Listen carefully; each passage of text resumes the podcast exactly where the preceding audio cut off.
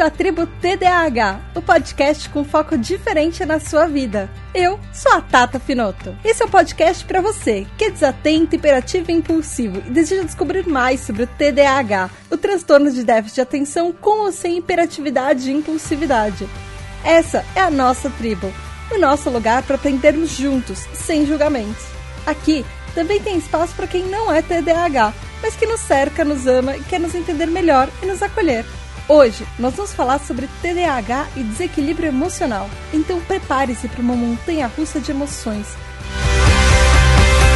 A gente vai começar esse episódio falando sobre a importância das emoções. Afinal, o que é uma emoção? As emoções que a gente sente, na verdade, são avaliações de coisas que nós passamos. São sensações físicas, comportamentos motores até, que elas auxiliam uma pessoa a avaliar as alternativas. Então, por exemplo, se você já passou por uma situação, a sua cabeça meio que cria um catálogo de qual é a reação apropriada para aquilo. Por exemplo, você estava tomando um sorvete e o seu sorvete caiu no chão.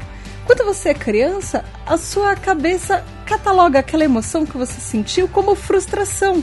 Porque aquele sorvete super legal que você estava tomando, ele caiu no chão e você ficou frustrado com aquilo. Isso vai acontecer com todo mundo. E essas emoções, elas apresentam uma habilidade fundamental para interações sociais. Você saber quando você está bravo, quando você está feliz, quando você está contente, qual a resposta apropriada socialmente para você dar naquela situação. Então, regular as emoções são, de certa forma, estratégias que a gente vai aprendendo ao longo da vida. Por isso que, por exemplo, adolescentes, às vezes, eles sentem quase como uma desregulação emocional do TDAH porque eles ainda não catalogaram todas as emoções suficientes e tudo parece muito, muito intenso para um adolescente. E para uma criança, porque a gente está aprendendo isso ao longo da nossa vida. A gente vai aprender quais são as respostas certas ao longo da nossa vida. Então, teoricamente, quando você é um adulto, as pessoas esperam que você já tenha as, todas as respostas emocionais todas certinhas, na medida certa. Mas a gente vai descobrir hoje que isso não acontece necessariamente com o TDAH como deveria para uma pessoa neurotípica. A desregulação emocional ela é um componente super comum do TDAH. Acontece que ele estava no diagnóstico de, há muito tempo, mas como a ciência foi ficando mais exata, eles tiraram esse componente, essa parte emocional do diagnóstico. Por quê? Porque é muito intangível é muito difícil você medir numa escala as emoções de uma pessoa e a variação das emoções de uma pessoa. Apesar disso, até hoje, as emoções, a desregulação emocional e toda essa variação gigantesca que às vezes o TDAH tem de emoções em um único dia, às vezes em um pouquinho, curtíssimo espaço de tempo, ela volta sempre a aparecer nos diagnósticos. Só que ela não foi incluída em nenhuma DSM, nenhum CID, como a gente já falou antes. Ela não é um um diagnóstico formal, ele acaba sendo um diagnóstico informal. Então o que acontece é que essa desregulação emocional que todo TDAH sente, ela pode ser definida na verdade como uma dificuldade ou até uma inabilidade de lidar com as experiências e que os processos que a gente passa com processar as emoções, na verdade, de uma maneira correta. É, a gente sente muito intensamente às vezes, de uma forma muito excessiva. Então às vezes as nossas emoções talvez sejam até desativadas em algum momento. Eu não sei quanto a você, mas eu passei boa parte da minha vida, quase a minha vida inteira, ouvindo que eu sou uma pessoa muito 8 ou 80. Eu não tenho um meio termo. Ou as pessoas me diziam que eu tinha que era muito difícil para ter um meio termo, porque às vezes eu estava ou muito desinteressada em alguma coisa, ou eu estava extremamente vidrada naquilo e, e aquilo parecia que era toda a minha atenção ia naquilo e tudo que eu queria, toda a minha empolgação. E eu sempre fui muito passional. Talvez você que é da tribo se identifique um pouco com isso também. Então, o que, que esse exemplo mostra? Isso é uma coisa muito comum, porque isso mostra que nossas frustrações, as nossas impaciências e até a nossa excitabilidade, ela é acima da média de uma pessoa neuro neurotípica. As emoções são as mesmas. A gente sente amor, a gente sente raiva, a gente fica frustrado, a gente tem aquela sensação de, né, não tô muito ligando para isso.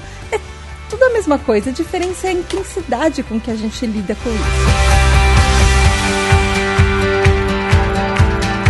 O que acontece é que alguns estudos mostram que, por exemplo, na adolescência, um terço dos adolescentes e também adultos com que tem TDAH, a gente tem muito medo de, por causa dessas respostas não necessariamente apropriadas para as emoções, a gente às vezes é visto como pessoa pessoas incompetentes, desagradáveis ou pessoas que não são legais. E isso acaba causando algumas frustrações pra gente. A gente fica mais sensível emocionalmente.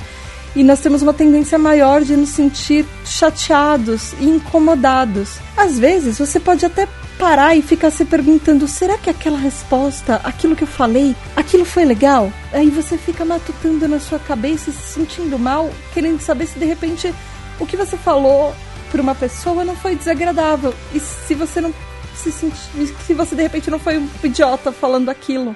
Isso é uma sensação meio comum, inclusive, de ficar repensando as situações para saber se você agiu certo naquele jeito, naquela situação. E aí, uma das coisas que acontecem é, em um nível um pouco mais abrangente, na verdade, um pouco mais intenso, é que isso, essa desregulação, pode acabar virando, pode ser sentida como indesejada. E isso pode causar, por exemplo, resultado de pânicos nas pessoas, a pessoa pode ter traumas, terrores é, temores e um senso de urgência que ela não ela é meio deslocada às vezes às vezes ela tá sentindo muito e muito mal com uma coisa que talvez para as outras pessoas não tenha sido tão importante assim mas isso é uma forma que o TDAH sente que ele está sobrecarregado. A gente tem essa sensação de que as nossas emoções às vezes estão nos sufocando, porque a nossa resposta está muito diferente do que ela deveria ser. Por exemplo, alguém, uma criança, ela ouve não. Para uma criança ouvir não, às vezes ela faz uma birra, uma criança neurotípica, ela faz uma birra e ela para. Às vezes a birra do TDAH, ela foge de proporção. E aí, às vezes, em cinco minutos depois, ele tá rindo como se nada tivesse acontecido porque ele já esqueceu aquilo. Isso é uma parte da desregulação emocional. Ela, ela é diferente na intensidade e na duração. Às vezes, as crianças neurotípicas, elas, por exemplo, elas ficam mais bravas por mais tempo. E a TDAH não, às vezes ele simplesmente esquece, acabou, pronto, o motivo já não é mais importante. E aí, você que é da tribo, me pergunta, mas por que, que isso acontece? Tem a ver com três fatores bem importantes, que são a baixa inibição, o baixo autocontrole e os problemas das funções executivas.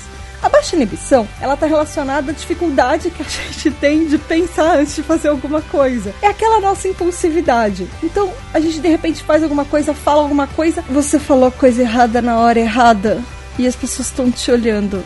E aí você está se sentindo você vai se fechando em você mesmo e como se você entrasse numa bolinha, você vai se diminuindo e você vai se sentindo cada vez pior com essa situação. O autocontrole são as reações dirigidas a nós mesmos, esse comportamento que poderia fazer alguma coisa diferente do, do que o impulso manda. Não é necessariamente, porque esse autocontrole significa que a gente teria que ter catalogado e lembrado de todas as reações que naquela situação aconteceram e é muita coisa, às vezes, para nosso cérebro lembrar rápido. Por exemplo, o que aconteceu naquela na mesma situação há um tempo atrás? Qual foi a resposta? O que a pessoa falou? O que, a gente falou? Quais foram as consequências daquilo? É muita coisa. E às vezes o nosso cérebro não cataloga isso tão rápido quanto ele deveria. Aí, a função executiva é aquilo que a gente já falou no primeiro episódio dos mitos e verdades e lá no episódio 200 do PQPcast, que ela se refere às ações autodirecionadas, que elas são controladas, que elas inibem, que elas têm a resposta, a memória do planejamento, do nosso controle emocional, tudo. Isso faz com que a gente freie uma resposta que não era legal, uma atitude que não deveria ser aquela naquele momento. E nós temos problemas exatamente com essas três coisas. A nossa impulsividade, ela é muito regida pela essa falta de inibição que a gente tem, essa falta de freio para algumas situações que a gente acaba metendo os pés pelas mãos com muita frequência. E aí, o que isso pode acontecer é que a gente às vezes demora um pouco para se acalmar e, e dar uma resposta apropriada. E às vezes, quando a gente consegue ter uma, uma capacidade de se acalmar e a gente sempre consegue, de uma maneira ou outra. Só que às vezes isso pode ser focado numa compensação que não é saudável. Por exemplo, você tá nervoso, então você pode comer compulsivamente. Você. Uh, uma coisa que TDAH, TDAHs acontecem é que a gente tem uma propensão maior para vícios. Então, às vezes, a pessoa pode uh, usar droga, a pessoa pode ir pro álcool, a, a, o que as pessoas chamam de afogar as mágoas ter atitudes impulsivas e perigosas, por exemplo, ah, eu tô nervoso, eu vou sair dirigindo em alta velocidade por aí. E às vezes a, a nossa capacidade de acalmar não necessariamente é uma coisa positiva. E isso é uma coisa que a gente tem que tomar muito cuidado também. Isso faz com que a gente tenha uma baixa tolerância a frustrações, a gente tem, fica cada vez mais impaciente e o nosso controle cognitivo é afetado, porque você começa a se cobrar mais para não errar, para ser perfeito, para você dar aquela resposta que aquele seu amigo neurotípico daria. Mas você ainda não necessariamente chegou lá naquele nível. Então, isso vem de uma vida, por exemplo. As crianças já são marcadas por dificuldades de comportamento, às vezes são mal, comportamentos mal adaptados, que, adultos que falam que você é uma criança mal criada, mal comportada que você faz muita birra e isso vai levando consequências para sua vida adulta também. Uma das consequências disso na nossa vida é que às vezes a gente perde o interesse por uma novidade muito rápido. Quando uma novidade se apresenta, a gente vai 100% naquilo e fica super empolgado. Mas se aquilo não passa a ser estimulante, as nossas emoções acabam deixando aquilo de lado. E a gente precisa sempre se manter com energia e disposição, e aquilo sempre precisa ser uma novidade para a gente estar tá interessado. Então, isso tem consequências, por exemplo, relacionamentos que às vezes não duram porque aquilo não é empolgante o tempo inteiro, uh, relacionamentos familiares, com amigos, com colegas, amorosos, às vezes até no trabalho, que, aqui, que as pessoas vão ficando desmotivadas com o tempo, porque a gente não tem essa novidade o tempo inteiro. Isso pode gerar conflitos com pessoas também, uma raiva excessiva e você tá sempre bravo, sempre irritado com uma pessoa ou com uma, um tipo de situação. Porque justamente quando você tá a nossa irritabilidade, essa falta de atenção, aquela nossa fala impulsiva, o esquecimento que a gente tem, elas contribuem cada vez mais para mal entendidos. E isso pode não pegar muito bem em situações de trabalho, de escola, em situações sociais hum, de uma maneira geral. Existe um estudo que eu achei que ele é muito interessante, ele chama Consequências no Transtorno do Déficit de Atenção e Hiperatividade na Idade Adulta. Ele é da, da revista Psicopedagogia de abril de 2018. Ele é muito recente. Ele, ela é uma pesquisa realizada com adultos com TDAH e ela mostra que 61% dessas pessoas falou sentem que eles têm uma desregulação emocional deficiente quando comparados ao grupo controle que seriam as pessoas neurotípicas. O grupo com TDAH, ele teve índices menores no questionário que avalia a qualidade de vida e o ajuste social. E além de eles de terem maiores acidentes de trânsito, maior índice de acidente de trânsito. Ou seja, a gente tem que prestar muita atenção, o que não é fácil pra gente prestar atenção a tudo à nossa volta. Os jovens adultos nesse estudo apresentaram dificuldade para se manter em uma mesma relação estável, um relacionamento, comportamento sexual de risco, gravidez precoce e frequência aumentada para doenças sexualmente transmissíveis também.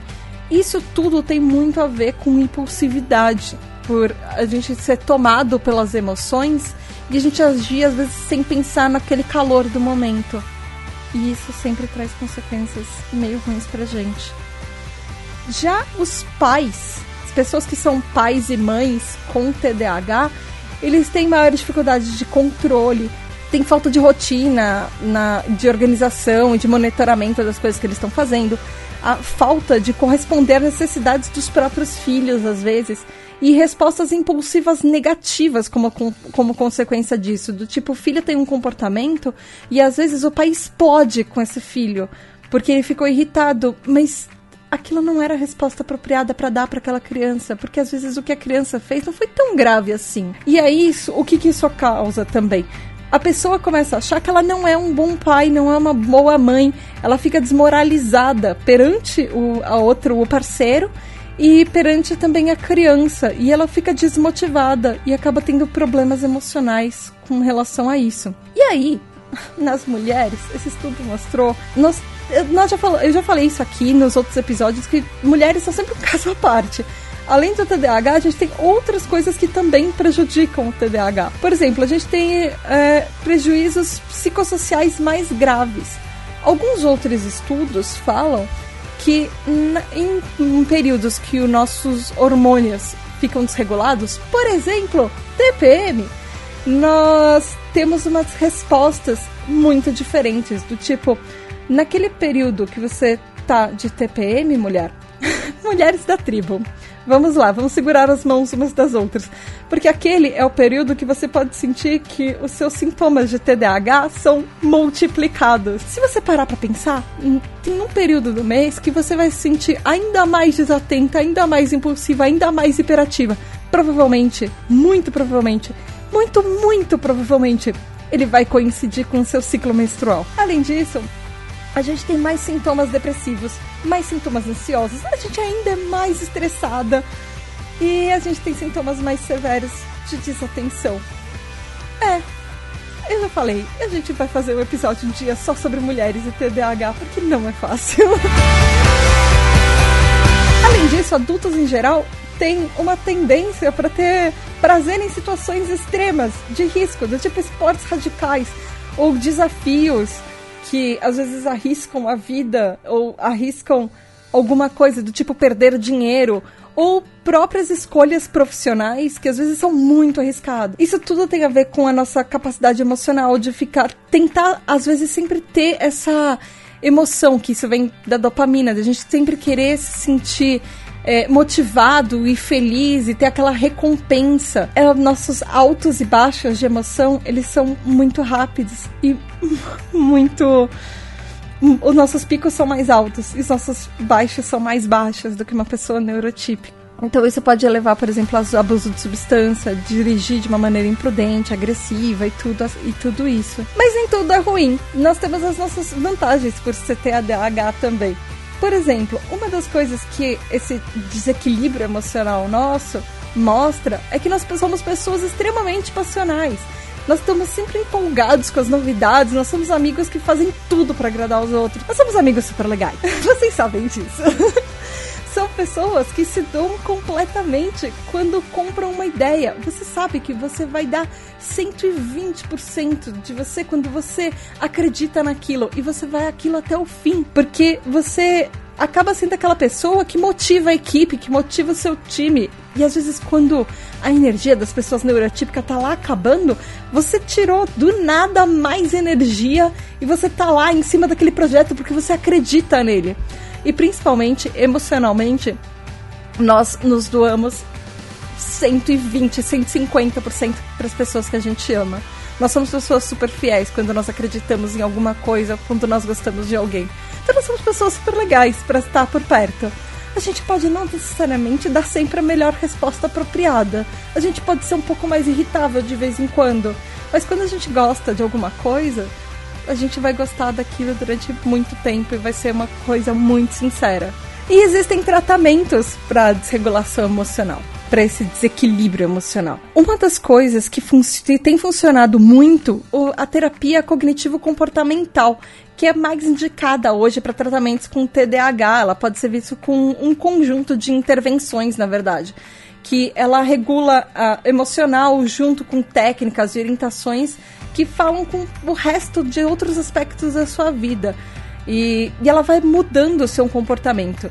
Lembra daquela parte que a gente falou que a emoção era uma resposta que você tinha apropriada ou não para uma situação? Então essa terapia cognitiva, ela vai reestruturando a resposta que você tem e mostrando qual é a resposta mais apropriada para aquele tipo de coisa, para aquela atividade. Outra coisa que tem feito muita diferença no que as pessoas relatam é mindfulness, que está cada vez mais em voga agora. As pessoas usam técnicas de mindfulness e descobrem como aquilo, você parar para pensar um pouco nas coisas que estão acontecendo, que isso vai ajudando não só a acalmar, mas ter respostas apropriadas. Uma coisa que pode ajudar também é você pedir ajuda de outras pessoas por exemplo, mediadores externos, como compartilhar agenda, como conversar com pessoas e ver se a resposta que você deu, se aquele, aquela situação se, como que foi para outra pessoa, como ela enxergou aquilo. Por exemplo, se você tá num relacionamento e você tá bravo com a pessoa que tá que tá junto com você, às vezes não ir dormir bravo parar e depois que se acalmar, parar um pouco, se acalmar, ficar longe e aí depois, antes de dormir, não vai dormir bravo, nunca vai dormir bravo. Pare e conversa. Vê a situação da outra pessoa, vê a perspectiva dela e depois vê se aquela situação, se você der a resposta apropriada. Às vezes você ficou bravo o dia inteiro por uma coisa que não era tão grande assim. Às vezes foi uma resposta na rede social que nem queria dizer aquilo ou poxa, a pessoa ficou horas e horas sem falar comigo e eu fiquei muito, muito, muito brava. E às vezes nem precisava de tudo, porque a pessoa tava super correndo na realidade dela, com trabalho, com tudo. E eu levei aquilo para proporções muito maiores do que deveria. Às vezes falar com um médico, um psicólogo, um psiquiatra ajuda também você entender as suas emoções, entender as suas respostas para aquilo. E sempre tem grupos online e fóruns e pessoas com que você pode descobrir. Aqui é a nossa tribo. A gente tem um espaço. E lá no site tem um espaço para comentários. Lá a gente pode criar nosso grupo e nos corresponder e entender como as nossas reações às vezes podem ser melhoradas entre nós TDAHs e entre outras pessoas também a gente tá aqui para se ajudar. E você faz parte dessa tribo agora. Então, por que não compartilhar isso com a gente também?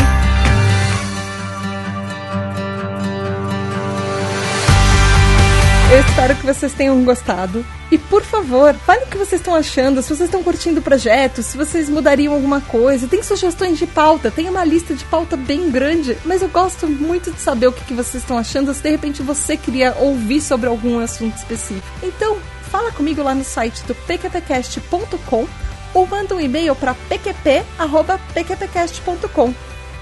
Tem também o grupo do ouvintes do PQPcast no Facebook e a página de porquê para PQP no Facebook.